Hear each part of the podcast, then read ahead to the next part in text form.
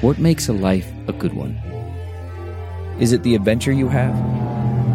Or the friends you find along the way?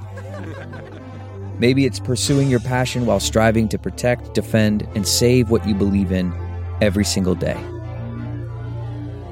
So what makes a life a good one? In the Coast Guard, we think it's all of the above and more. But you'll have to find out for yourself. Visit Go Coast Guard dot com to learn more. Hey, Sinica listeners. We're really excited to introduce the latest member of the family, Ta for Ta, with host Juliana Batista. Juliana is an ex-Schwartzman scholar, and since finishing up in Beijing, she's been working in China in various cities of the Pearl River Delta, uh, most recently in Hong Kong.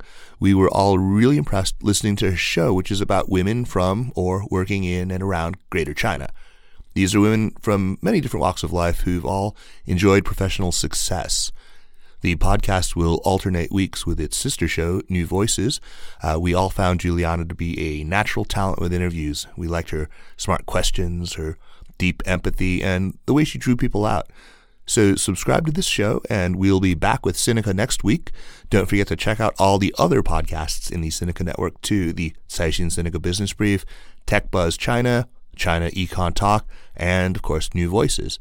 A very warm welcome to Juliana and to Ta for Ta.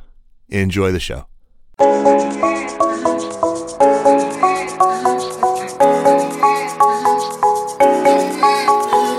Ta for Ta is powered by the Sinica Network. We're a new bi-weekly podcast focused on capturing the lives of women in and from Greater China at the top of their professional game. I'm your host, Juliana Batista. A quick shout out to everyone at the team at SupChina, especially Kaiser Kuo, editor and co-producer. I honestly had a blast with the time I got to spend with Chenni Xu, corporate communications executive and gender advocate. We chatted about her early years studying gender in rural China, reflected on the Me Too movement, and even had a chance to discuss the importance of advocates in professional endeavors.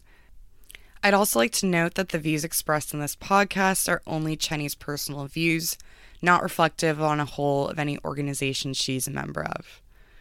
Okay, let's take a listen. Hi, everyone. Today we are with Chenni. You have an extensive background in corporate communications and consulting. And even beyond that, I'm quite impressed with all the work you do outside your job to advocate for gender equity and female voices in media and journalism. So thanks so much for coming to the show.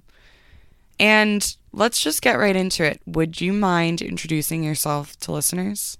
My name is Chenni. I live in New York, and I'm a corporate communications executive at a fintech company. And I had lived in China for about almost eight years and just moved back to New York for this job. But in my spare time, I guess, I was been really interested in gender inequality. And actually, I moved to China to study that. And I've been really active in all the organizations in Beijing, which I think we'll go into a little bit in this conversation. For sure. I think it's really interesting that you, you went out to China to study gender equality. Actually, why did you decide to make that move? What originally attracted you to, to seeking out that field of study? Yeah, so I think eight years ago, or like even longer than that, it was basically the financial crisis. So at that time, I think moving to China was a good idea. Mm. And when I got there, I quickly noticed that if you just looked at the society and how people acted, gender inequality was kind of at the crux of what China was about. You kind of see that that's, you know, the basis of the entire organization, of the governing structure, of families, of how the entire society is put together. So I, I got really interested in that, and then did a paper on female rural migrant workers. And yeah, that's basically how it started. I think there's so many things that you could have written about right around that time. Was there something that happened, or was there an article that you read? What brought you to, to writing about migrant workers in China and at the time? Yeah, I think I just saw a lot of inequality in a society that had, you know, purported to be communist and quite equal. So, I mean, in the reform and opening up period, you saw a lot of economic inequality, like people losing their jobs. A lot of the um, people who lost their jobs from the Dunways, who had the iron rice bowl, actually were women because they were told to retire or to leave their jobs. Not to mention the rural-urban inequality. So you have this mass influx of workers from rural communities going into the urban settings, but then they don't have the household registration or hukou. So they're basically secondary citizens in China. Mm. And then on top of all of that, you have the double identity of the female rural migrant workers, so the women, and the jobs that they're doing and how they're faring in this new economically different society and how their rights are being preserved or how they don't have any rights. So I thought it just kind of tied everything together. And you know how people say that, you know, there's no racism in, in China, but actually I feel like there is, or at least there's classism. There's these two different groups of people that are treated very differently, the urban population, the rural population. Yeah. Why, why do you think people say that there is no racism in China? What do you think their their perspective is on it? Um, I think the people who say that are uh Chinese. So they've grown up in a quite homogenous society and, um, you know, and have been sort of taught that most people are Han ethnicity. You know, I think this, the state statistic, um, is over ninety percent is Han. But if you look at how people look, they look extremely different, and that just, you know, can't really be possible. But so they harbor these perceptions that everyone's the same, and then the ethnic minorities are being treated very favorably because they say that the ethnic minorities have affirmative action when they go to colleges and things like that. Um, and these are just pronouncements that the state makes, but no one really questions it. So that's kind of interesting to me. And having grow up, grown up in the U S and, you know, very much entrenched in identity politics and being Asian American, you kind of are just sensitive to these pronouncements. Yeah, for sure. I, I think you do have such a interesting and rich experience. I know a lot of Asian hyphen something, those types of people uh, definitely exist, but you had this opportunity to, to go back to China and, and study something that felt really relevant to you. How did you feel during the course of the time that you were first kind of looking into and digging into gender issues and migratory issues when you, mm-hmm. you went back there? What did that feel like? That's a good question. It was actually very depressing when I got into it. So basically, mm. I finished this paper and I submitted it to a social policy journal. And then that was the end of my academic career because I'd gotten into PhD programs, but decided against it just because I didn't want to be in that mindset. It pulled you down. Um, and that's when I transitioned to the corporate space and then eventually, you know, into communications. But then this interest never really left me. So I kind of incorporated it into my everyday life, like whenever I talked to my colleagues. And then I realized that they needed a lot of support. And, you know, we started the women's initiative at my previous company. And then I was heavily involved in the Be- Beijing Women's Network as well. And then also was tangentially involved with Lean In and the other ones like TEDx Women and all that. So I, I found that there was a burgeoning community of gender rights activists or people who are interested in these issues. So I was able to continue to work on them. Yeah, I mean, you've definitely become a de facto expert, I think, on everything kind of at this intersection of women in China. I mean, You just, you rattled off so many different things, how one thing kind of led to the next, but I'd actually just love to dig a little bit in, into it. I mean, how how did one thing lead to the next? How did people hear about you? Did, did people find you on WeChat, give you a message? Was it things that you sought out and just kind of by either writing about something, or did people come across mm-hmm. your work or hear that you were doing something in the corporate setting? Tell me a little bit more about how one thing led to the next and how you kind of got to to now where people say, oh, Chenni Xu, she's someone that you got to talk to if you want to know anything about women in Beijing. Um, that's really nice of you to say. Um, I think eventually there were some papers that interviewed me, but um, in the beginning, I think I just had very strong feelings about this. Like, I feel like this is what I'm most interested in and that I have to advocate for, and that I need to talk to my Chinese colleagues and, you know, my expat friends about. So it's just quite natural. Um, I think the Beijing Women's Network grew pretty organically from four women, um, to over a thousand members now. And my friend Ella's, um, helping to run it. And, um, I, I don't know. I think it was just being in Beijing, it was easy to form a community around these issues. And it was very topical all over the world. There's a groundswell of, if you want to call it feminists or, you know, gender equality movements. So I don't really know how it rolled from one thing to another because I'm just looking back onto it now. But I think it's just something I was really passionate about. Okay. Well, then tell me about those early days of the Beijing Women's Network. There were four, four women getting together. And what was the premise? What, what sparked, okay, yeah, we're the four of us are going to get together and we're going to do something. Yeah. Um, so I wasn't one of those four, but they're my friends. Um, and I consulted okay. with them. But okay. I think they just focused on issues that women weren't getting support on. Um, so whether it was career advice, so talking about mentorship versus advocacy in this, in the corporate space, or health and wellness, which is kind of a new concept in China too. Or mm. it was um hard skills. So they had like coding workshops and, you know, tech knowledge for women. So it's just kind of based on what the community was asking for, and we were able to provide that. So I think career advice was probably the the thing that was most important to the community at the time. And I have to say that these are all urban professionals. Um, so that is what they're interested in. And same with Lean In. I think that's what they're most focused on. But now there's other networks that I'm part of, like New Voices, uh, which is focused on Yeah, tell on us a little something. bit more about New Voices. Tell us a little more about that. Sure. Yeah. So this one um, was really interesting. So Joanna Chiu kind of um, spearheaded this. It came out of a group of female reporters in Beijing, I would say, and other writers and artists.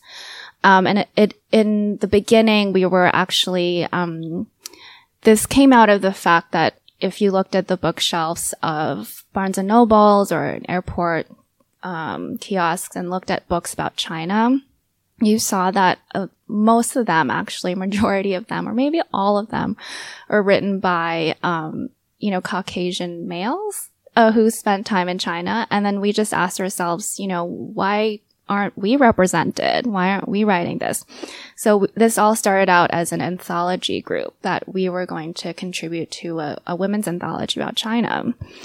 Um, and then it just kind of grew organically from that. And we have, you know, uh, several chapters around the world of people who are interested in the anthology. Um, but we have a podcast also on this network. Um, and So it's more artist, creative oriented, um, but also very much topical and talking about like things like the Me Too movement and, um, you know, what's happening out there. Okay. So tell me a little bit more about, um, so there's an anthology. I think you also mentioned that there's a, a contact list of different women that, you know, if you're writing right. something about China, that they yes. have an expertise. Yes. Why, why do we even need that? Why is that something oh. that's needed? So this is an interesting story because um, actually it's very necessary because some people just don't know which female experts to go to. Like I've had um, pres- a president of a chamber of commerce in Beijing tell me that he didn't know who any women to ask for his panel on Chinese politics. Because I flagged it to mm-hmm. him. It was a panel of... or it was an event with maybe like seventeen men, and it was a, a semi-annual event. And I just emailed him and said, why aren't there any women represented? This is just, you know, in this day and age.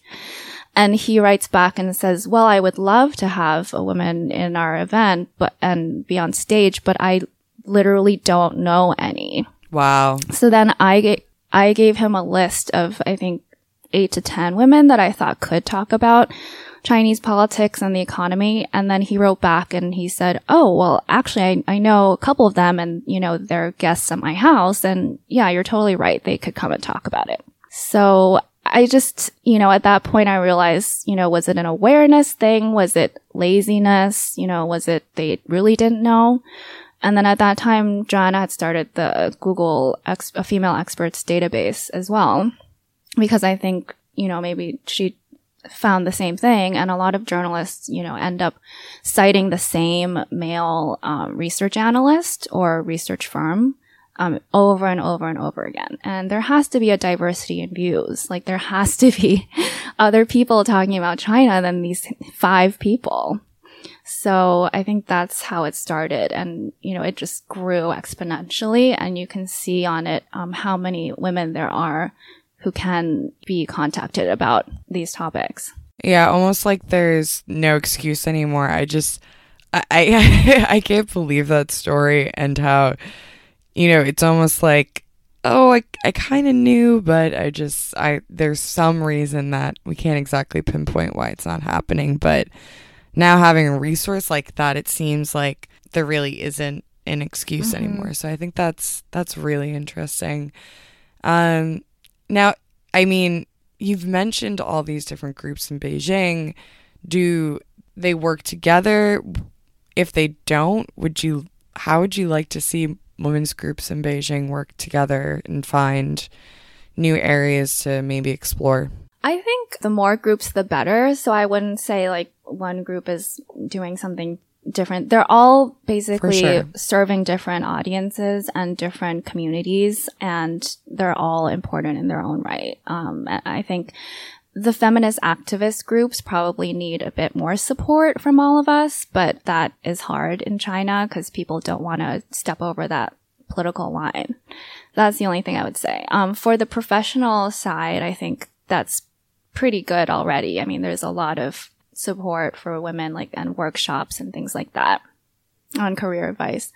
So the feminist groups I would hope would get more support, and also maybe groups that would highlight issues with rural women would, I think, be helpful, because I think they're a massive part of the population and they're not really attended to at all in, in these conversations. Why is that? Uh, I think because the groups that were started by women, it's just, you know, they're trying to help themselves. So it's not, I, I think that rural women aren't really at the top of people's minds, but um, I think it's coming. And then also uh, victims of domestic violence. There's groups that support uh, those women. And I think Me Too kind of has been a very organic movement that has um, grown in China, and that's very promising to watch. Mm. From your perspective, how have you seen the Me Too movement evolve? I think, you know, there's definitely a narrative um, in the media. I mean, there was an incredible article that was recently posted in the New Yorker that really lays out, you know, why the Me Too movement has been successful in China, you know, how it's this decentralized movement and it really gives women a chance to have their voice. But Uh, I think there's a narrative in the media. I'd be curious to see what your perspective has been on how the Me Too movement has evolved in China since its inception a little over a year ago. I, I just have to give the caveat that although I've gone back to China five times in the past year, I haven't actually lived there, so I'm a little bit removed, but I am still in contact with a lot of the reporters there. I think I would say that, first of all, the, you know, movement started with kind of Ronan Farrow's expose on Harvey Weinstein in the New Yorker, which led to a groundswell and of, you know, people coming out with um, allegations of repeat offenders. And that was really exciting to watch here. And that kind of spilled over into China.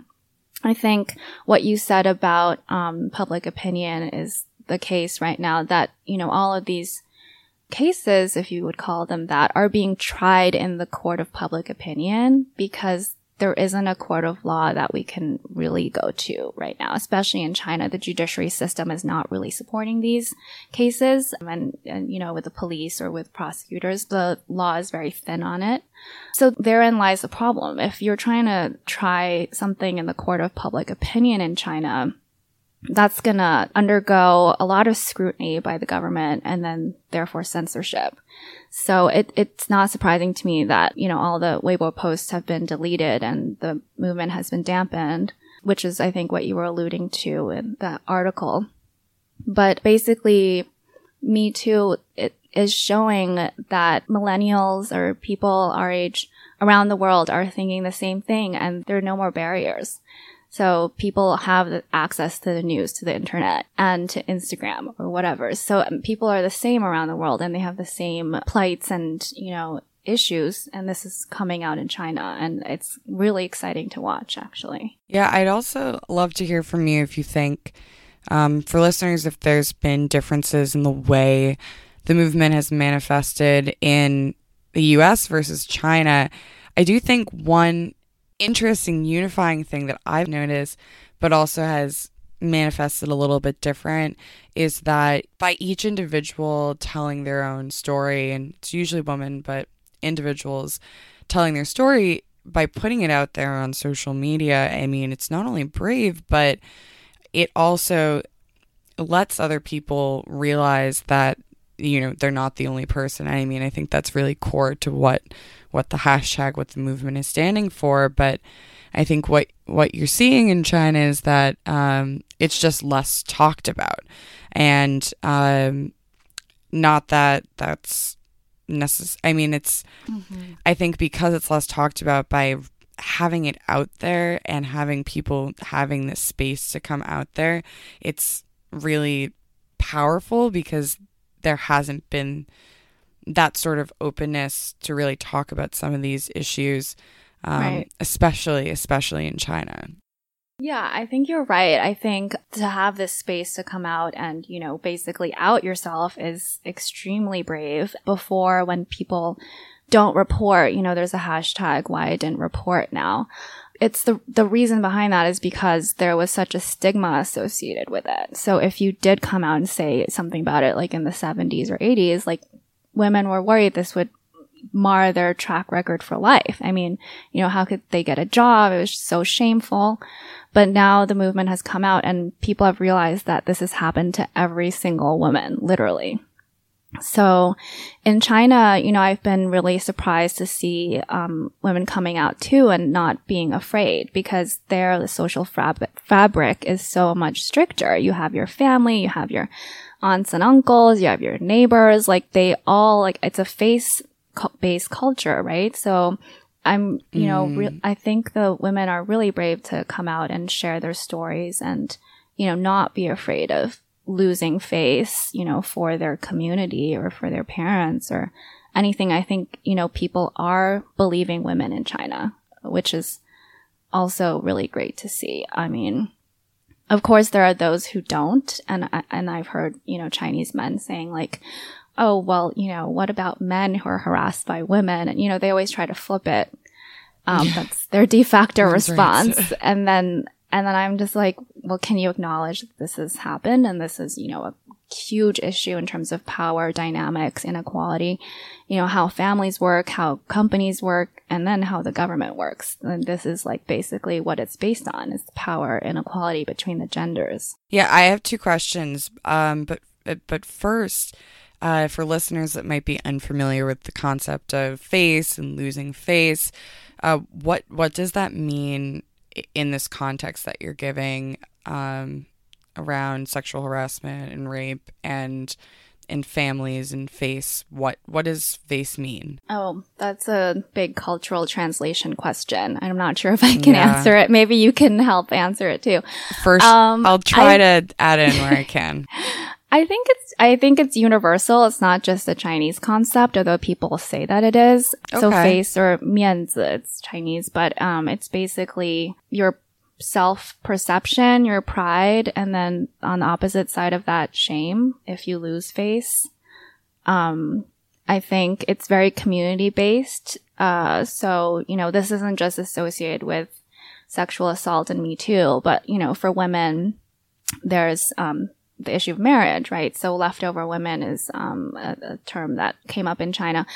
And, you know, a lot of families feel like they're, they lose face if their daughter isn't married or things like that, or if they didn't get into a good school, um, you know, it could basically apply to anything. You know, how how would you describe it? I think you're you're pretty spot on. I think within this context, especially, it's that um, by coming forward with something publicly that you might impose shame or uh, tarnish something by by saying something, by being public, and face kind of is this conception that I do think, I think you're right, is universal, but actually really isn't given a a terminology, isn't given a name in so many different mm-hmm. cultures, like in the same way that, you know, there's so many different words for snow uh, in in certain languages, whereas there isn't that in other languages. Yeah. And I think it's just... Uh, there's a really think, good encapsulation yeah. of that in China. Um, yeah, what what do you want? Mm-hmm. Did you want to build off that? Yeah, I think it just came to me that it's basically your reputation. Um, mm. And, you know, and that's the, and it's an intangible asset in Chinese society. Like, it can be like traded, basically. And, and especially for men, it's a, extremely important. Like, if they lose face, it's just, you know, detrimental. And you never want to do that in a public setting or in, in a company setting. So I think I think it's a patriarchal concept, actually, now that I think about it. Why do you think it's a patriarchal concept? I think, um, you know, people use it to shame other people, and they say, well, we don't want to lose face, so you shouldn't come out with that, or you shouldn't say this or that. Um, but now, for example, women, Me Too, are coming out, and they just don't give a F about it. And that's, you know, really, really powerful in China. Yeah. And uh, it's kind yeah. of upending cultural norms. Yeah. Why why is the gender movement in general so threatening to the the structure of mm-hmm. Chinese government, Chinese society, um, specifically from a, you know, a national political point of view? Right. Well, because Uh, it's the canary in the coal mine. I think um, China is a very traditional, patriarchal society, and that's reflected in the governing structure. Um, and, you know, if you have this movement, any type of movement, really, it doesn't have to be gender-related. Um, the government gets very a- antsy about it.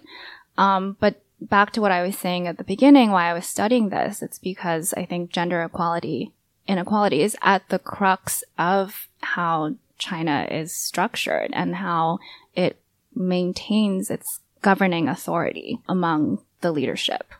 So, yeah, I can go into that. Go into it. Go for it. Let's let's explore that. With the political structure in China, it's very difficult for women to be represented in it. Um, I think right now, less than a quarter of the entire party is female. Um, you can see that, you know, not a single woman is currently at the helm of the party of any state province, um, which is kind of the testing ground for top officials. So you just don't see that system changing at all. And, um, and, the fact that the leadership is made up of all men kind of reflects how society is structured, you know, fam- from the family unit up. Um, you know, some people have said that the family unit is the last, you know, bastion of like the little emperor. So you have literally the father of the family kind of directing how how things go. And that's reflected in the government as well. How so? Because so what patriarchy, it means that it's a male-led society, and you mm-hmm. can just see that, you know, China is, it's not only an authoritarian government, but all the leadership is entirely male. And I think that there's just fundamental issues of inequality at home and at work. And you see that women are being told to take the double burden of work and work at home. I think you're hitting upon something that's That's that's interesting. And one of the things that I find interesting is that it, the business and political worlds are very distinct and very separate in China. And I think in a way that is very unique compared to some other countries and systems. And I mean, it's not, to caveat this, it's not a significant amount in absolute terms, but there are more female billionaires in China than there are anywhere else in the world. And yes, that also has to do with population, but that is an impressive statistic in that we've seen women not only in business, but in venture, but in tech, in science, really succeed, I think, in this kind of opening up of China, but haven't really seen that happen yet in politics. And I think you're hitting upon something. And the reason why I'm nodding my head is because we haven't really seen that in politics in China. And maybe it has to do with some of the dynamics that you're pointing out. Not to, mm-hmm. to blanket answer this, but mm-hmm. to to get a little bit further deeper into, you know, why are there so few women in the Politburo in, in China? Why are there so few women as governors of provinces? Why are there mm-hmm. so few women representing uh, the people of China when they hold up half the sky? When mm-hmm. this is said by the government and is said in so many of the interviews that I do. Mm-hmm. Um, but yeah. but doesn't it happens in the business sphere, but doesn't happen in the political sphere. Mm-hmm. I don't know. So that's kind of why I was nodding my head, because I think you're you're right. putting a few things together for me. Yeah. Um, well, I love that you mentioned the holding up half the sky statement that you get from a lot of people, because it's just not true. I think, you know, when it was a slogan in the fifties, it was being used to bring in fifty percent more of the workforce, which was really smart because it was able to, you know, bolster the economy. But then in the eighties, when the reform and opening up happened, look at who they laid off first. It was the women, because they realized that they needed women at home to, you know, take care of the social welfare net. And even the fifties, when they had the women hold up half the sky, you know, in the workforce, they didn't ask the men to hold up half the sky in the household. So literally, mm. like my relatives or my grandmother, like they had to work and then they had to work at home, which is a double shift, which the men did not have to do. They just stopped after the, you know, day of work. And it was still a very much traditional kind of separation of gender roles in the household, which you can see now with the stripping down of all of that, with the reform and opening up, you can see that that is still very much the case in China now. When you were a kid, seeing that happen in your family, did that sit funny with you even at such a young age? Yeah, I mean, I think growing up in a Chinese family, um, you just notice these things Um head on. And I don't know if that's because I then was educated in the U S and then was made aware of these things, but it's pretty obvious. Um, but I think in terms of gender roles, that has never changed in China, and it has never been equal. And if people say that it's equal now, they just are not telling the truth. Mm. If if you don't mind me asking a personal question, it's okay to say no. I think you've become really vocal about a lot of this in uh, your professional sense. Have you tried to broach some of these issues, maybe with people that are a little bit closer to you? And have you seen maybe some shifts in perspectives with either friends or family that that mm-hmm. are from from China, live in China? Yeah. Uh, have a, an Asian hyphen background? Um, I think that's really interesting. Yeah, I mean, I have spoken to, you know, aunts and uncles about this. Back when I decided I wanted to do a PhD at the time, I spoke to an uncle of mine, and he literally said to me, well, if you do it, then your future husband has to be a postdoctorate fellow. So basically, he said, you know, your future husband will have to be more, even more educated than you are. And I was, and then oh. I, yeah. And I was really taken aback. But, you know, I mean, this is just based on people's education upbringing. You can't really change that. It's just ingrained in them. But I have spoken to an mm-hmm. aunt um, about, you know, marriage and what to expect and, you know, what happened in her life. And she shared with me a lot of things. And she basically said, you know, she's like, never... never get into like a marriage where you end up being a slave to your husband, which apparently a lot of marriages are like, where you have to, you know, cook them three meals a day and that's just what they expect. And, you know, it sounds like absolutely feudal, but this happens in many, many households And I hear stories of domestic violence just from, you know, colleagues telling me, and I'm appalled. But I mean, it's just, it's, it's symptomatic of a patriarchal society. And, you know, that's the end of the story there. And, you know, people need to know that. And that's why we need to fight against it. Back to the thing you were, you were talking about, business versus politics. So I just wanted to address mm-hmm. that. Yeah, me too. Yeah. Yes, I, I agree. Like, um, you know, a dozen female billionaires is, uh, you know, huge and, you know, amazing.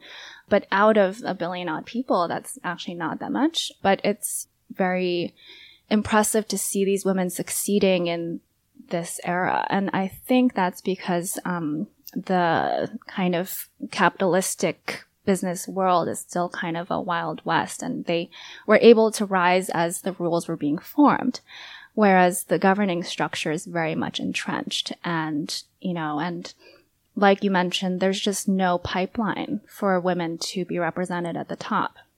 You know, if there's no provincial governors, if there's no state party bosses who are women, you know, how can they be elected to the Politburo? There's no way. And this comes from just education, upbringing again, and then societal pressures and what people perceive of women in power and whether they expect women to be in power, which both is no. So basically they perceive that women can't be a leader, A, and then B, that they would never expect them to be. Okay. But what makes someone like Liu Yandong so successful? Is she just absolutely brilliant? Is she very well connected in a way that I just don't know? Why are these few almost token women right. so successful in politics? Or are we are are they not really successful? Are they do you think mm-hmm. they're there as a token? I, I don't know. I, I'm actually really yeah, curious what, I think what those you are think all really this. Legitimate questions and um, very astute perceptions. I mean, these they might be token um, representatives. Also, they probably are Um, connected in ways that you don't know.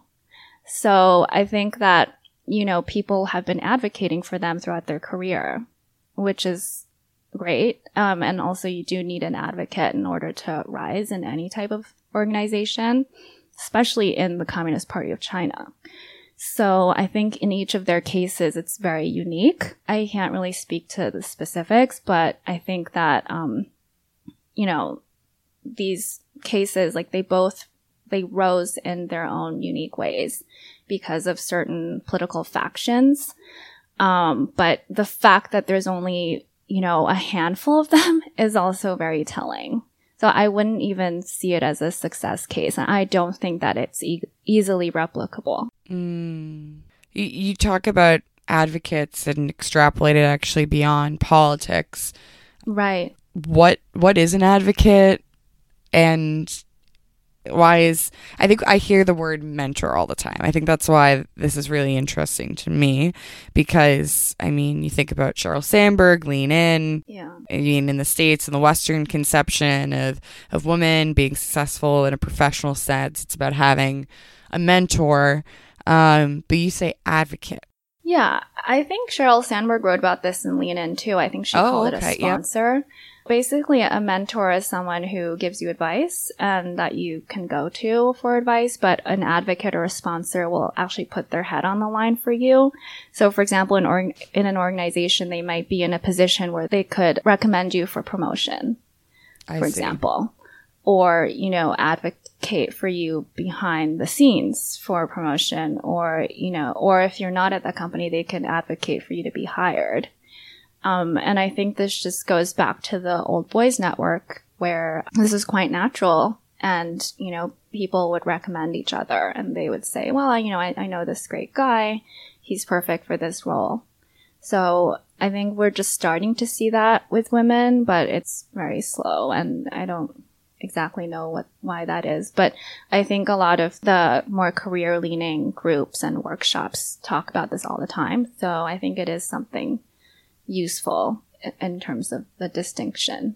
Now, when I say the word advocate, you know, first thing that comes to mind, who is that?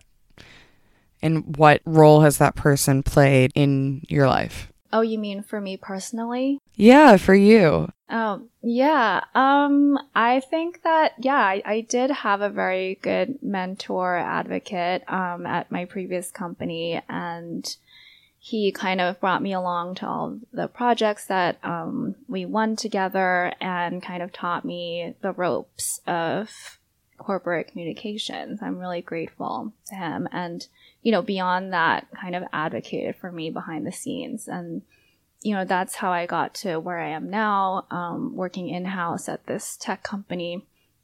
So it's, it's very serendipitous. I don't think it's something that you can just ask someone to do. I think it's um, basically fate that you bump into someone like that. Um, and I also had female mentors in Beijing as well, who were really helpful in talking about their career um, progress and how they got to where they are. But again, like, every single person's experience is unique, and you can't really replicate it that way. And also, some of the female mentors were older, so they were facing, you know, different issues in the workplace, where I feel like now at least there's a bit more awareness of gender equality and wokeness, so you can kind of use that to your advantage and kind of remind the company that, you know, it is supposed to be an equal opportunities workspace, and, you know, use the law to your advantage. Mm. I think you're right that everyone's experiences are unique, uh, but I, at least from my own personal point of view, am a really strong advocate that the more stories that you hear from women that are further along in their careers, uh, even if times have changed, I think there's a lot that you can really pull out and, and learn from yourself, uh, and learn for yourself. Is is there any stories that stand out to you from these women in Beijing that that kind of stuck with you now where you are in your career? Um, yeah, that's a good question. Um, I'm not sure they would want me to share those stories on the air.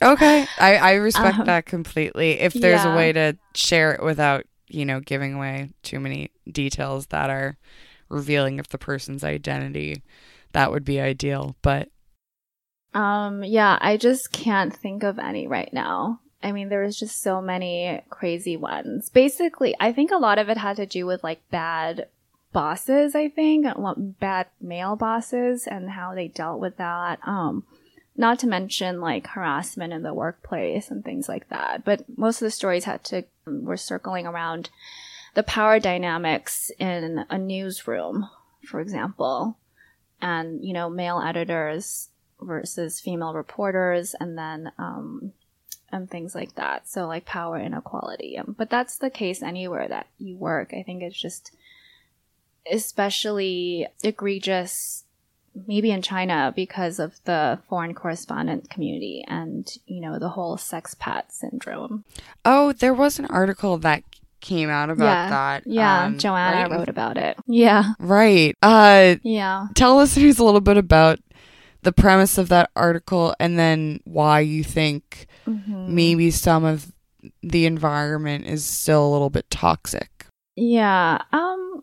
Well, I mean, I don't know what um, her perspective was when she was writing it, but I think maybe your all... perspective while reading it. And so what what emotions, what yeah. feelings, what insights did you take away from something, an article like that, and the premise of that mm-hmm. article? Well, I felt like it was great that this was brought to light finally, because I think a lot of, you know, male um, Caucasian, whether they're foreign correspondents or in any other industries in China, you know, really kind of take advantage of the society there. And whether it's gender inequality and how they treat women, or just the power dynamics, like, they've been able to accelerate in their career beyond how they would have done in their home countries, and also behaved rather poorly at times.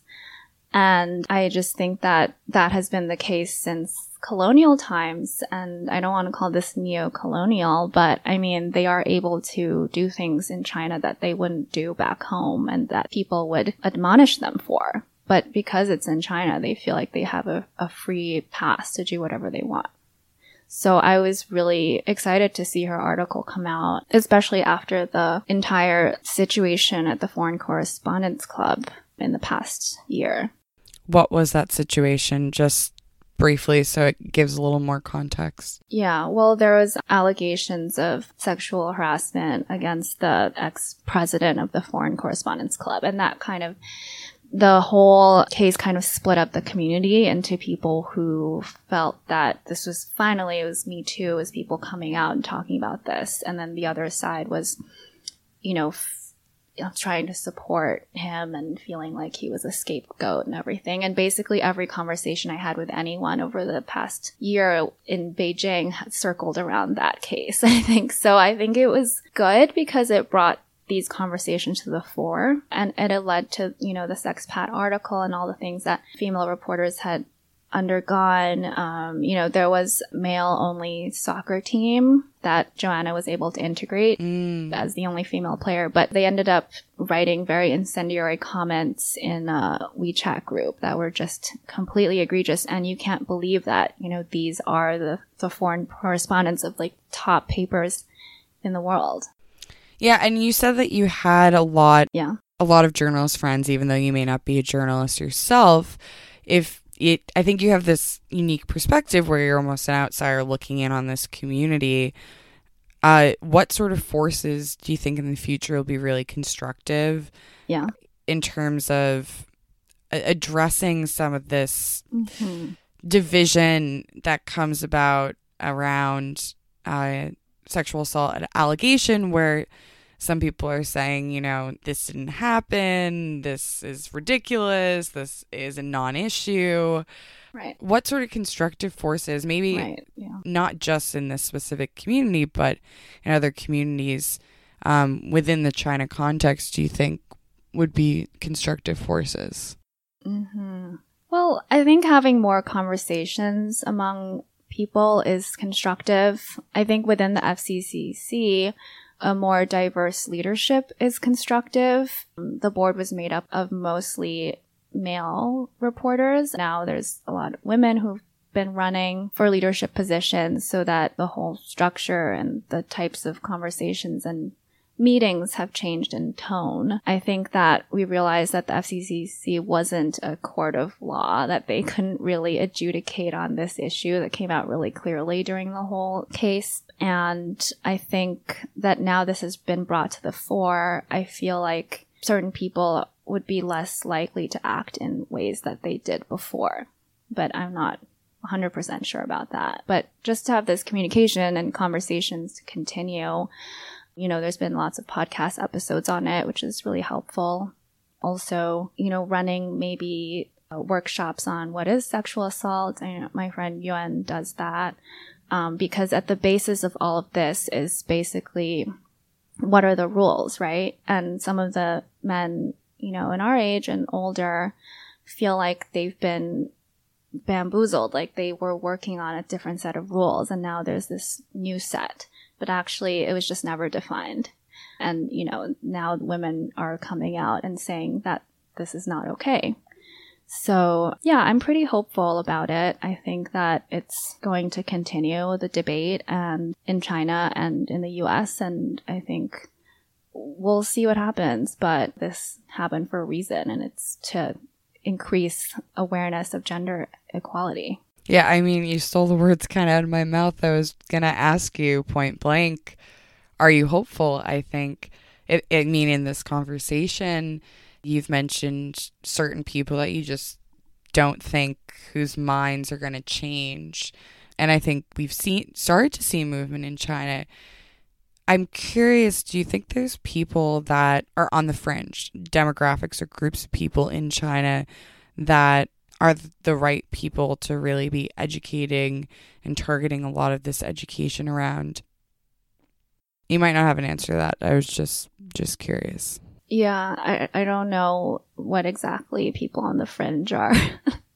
um, yeah, no, I don't, I don't know the answer to that question. But um, yeah, I think I answered it in my previous answer about whether I'm hopeful or not. I think, I mean, I think looking forward, so in the U S, you've seen that some of these perpetrators have been brought to justice. So they've been convicted in a court of law.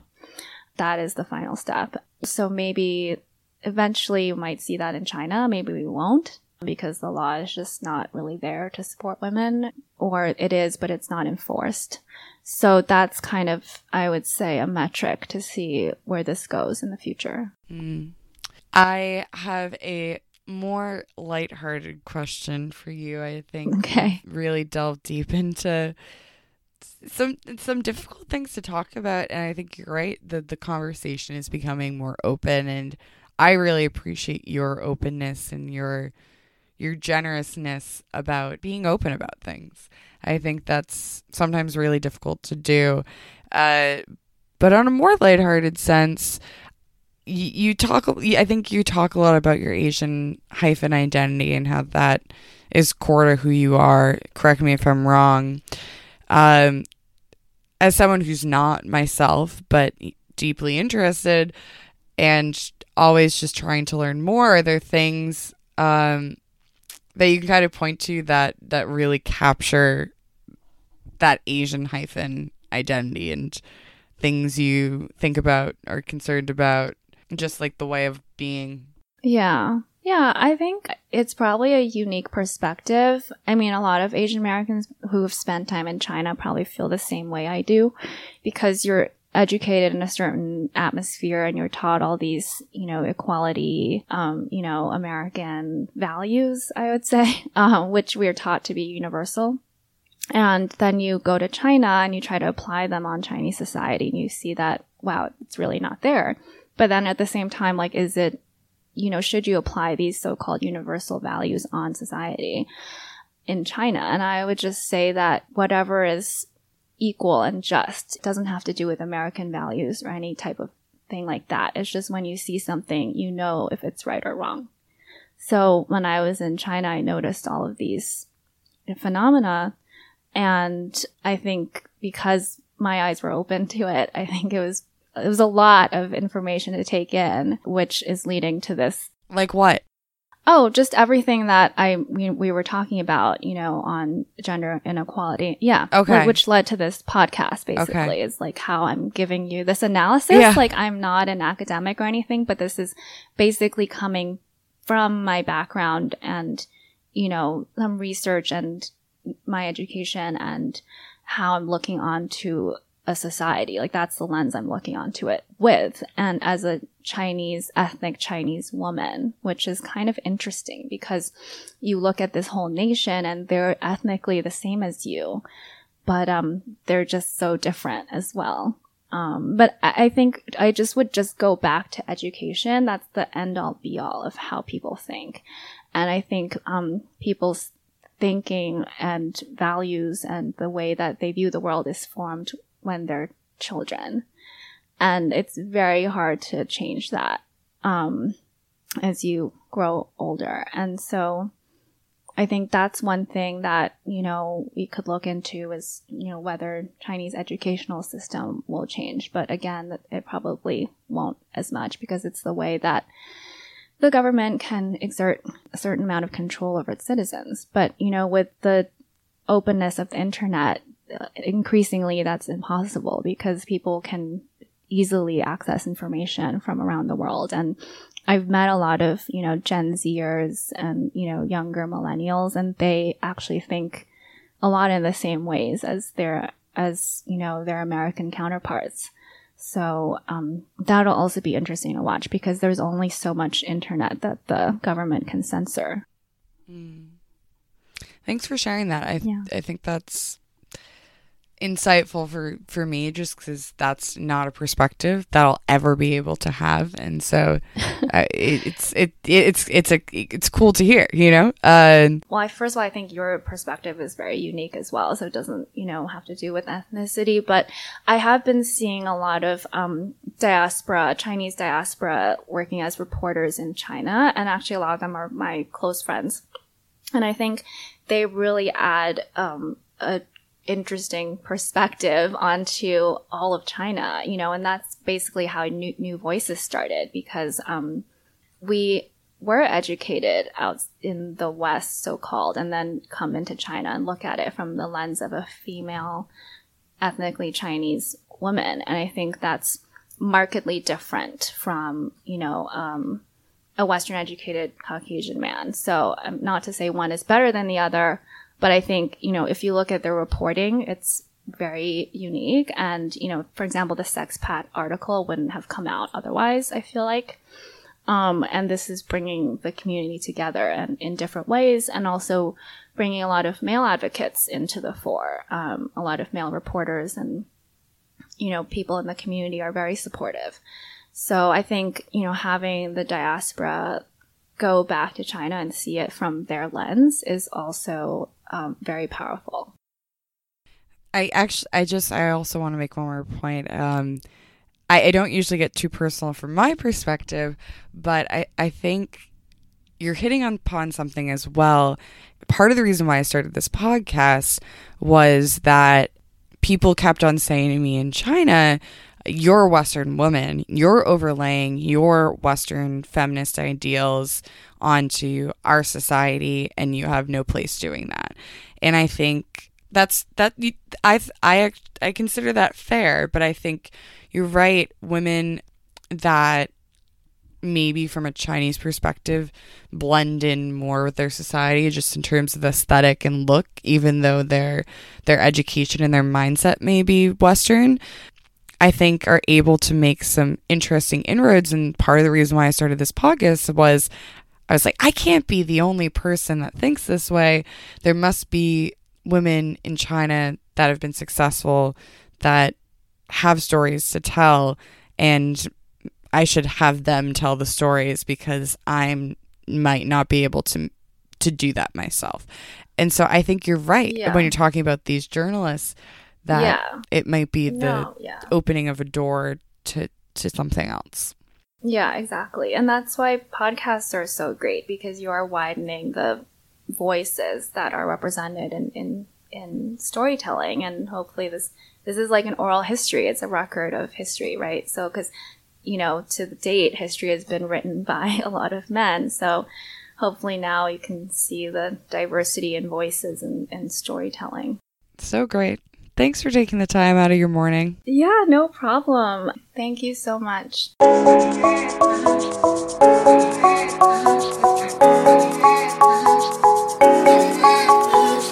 And that's a wrap for today. Ta for Ta is a proud member of the Sinica Network. Many thanks to Kaiser Kuo, editor and co-producer, as well as the entire team at SupChina. I always do love hearing from listeners, so questions, comments, general musings can be directed to ta for ta dot china at gmail dot com. Until next time, I'm Juliana Batista, and this is Ta for Ta.